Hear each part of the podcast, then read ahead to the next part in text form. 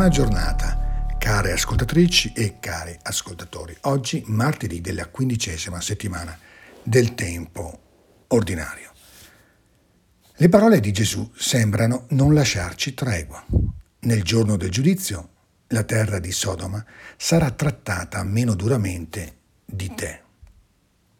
Il giudizio di Gesù riguarda sempre la nostra capacità o meno di aprirci a un'accoglienza dell'altro, il cui primo passo e il cui primo segno è quello di dare credito alla parola che proprio attraverso l'altro scuote e interpella il nostro cuore, talora, talora troppo duro e magari anche troppo chiuso.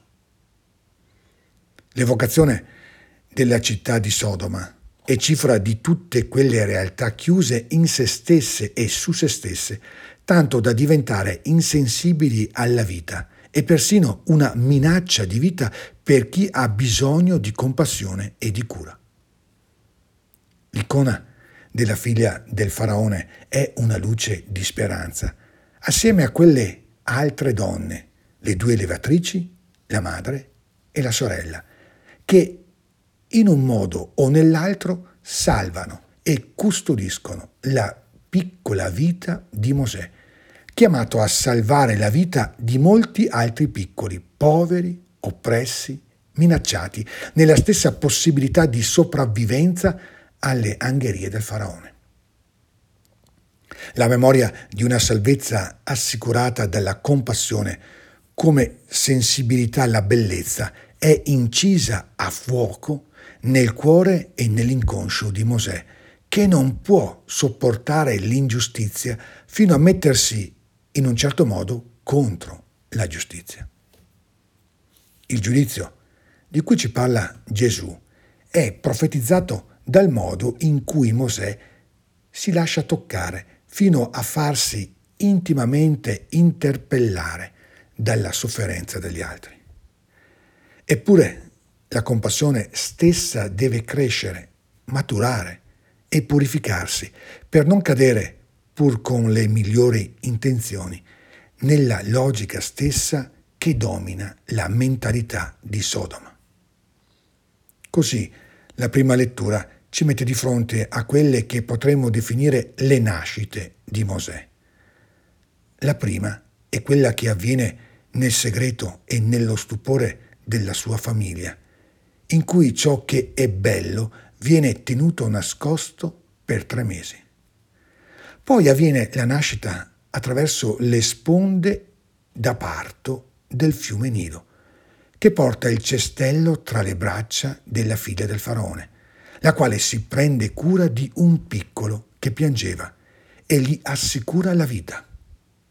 Una volta cresciuto in età, Mosè deve nascere ancora una volta attraverso una maturazione di consapevolezza, la cui passione si fa violenza.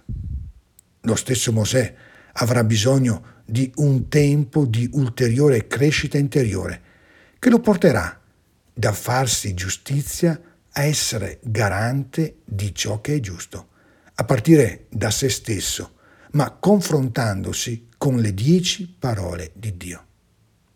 Per questo fuggì lontano dal faraone e si fermò nel territorio di Madian. I segni operati da Gesù sono per la conversione e non per la condivisione di un potere. La compassione è inizio e indizio di una autentica conversione, il cui cammino è eminentemente personale, tanto che nessuno può percorrerlo al posto di un altro.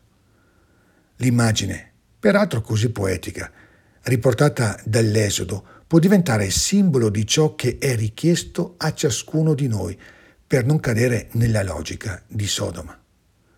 Ora la figlia del faraone scese al Nilo per fare il bagno, mentre le sue ancelle passeggiavano lungo la sponda del Nilo. Ella vide il cestello.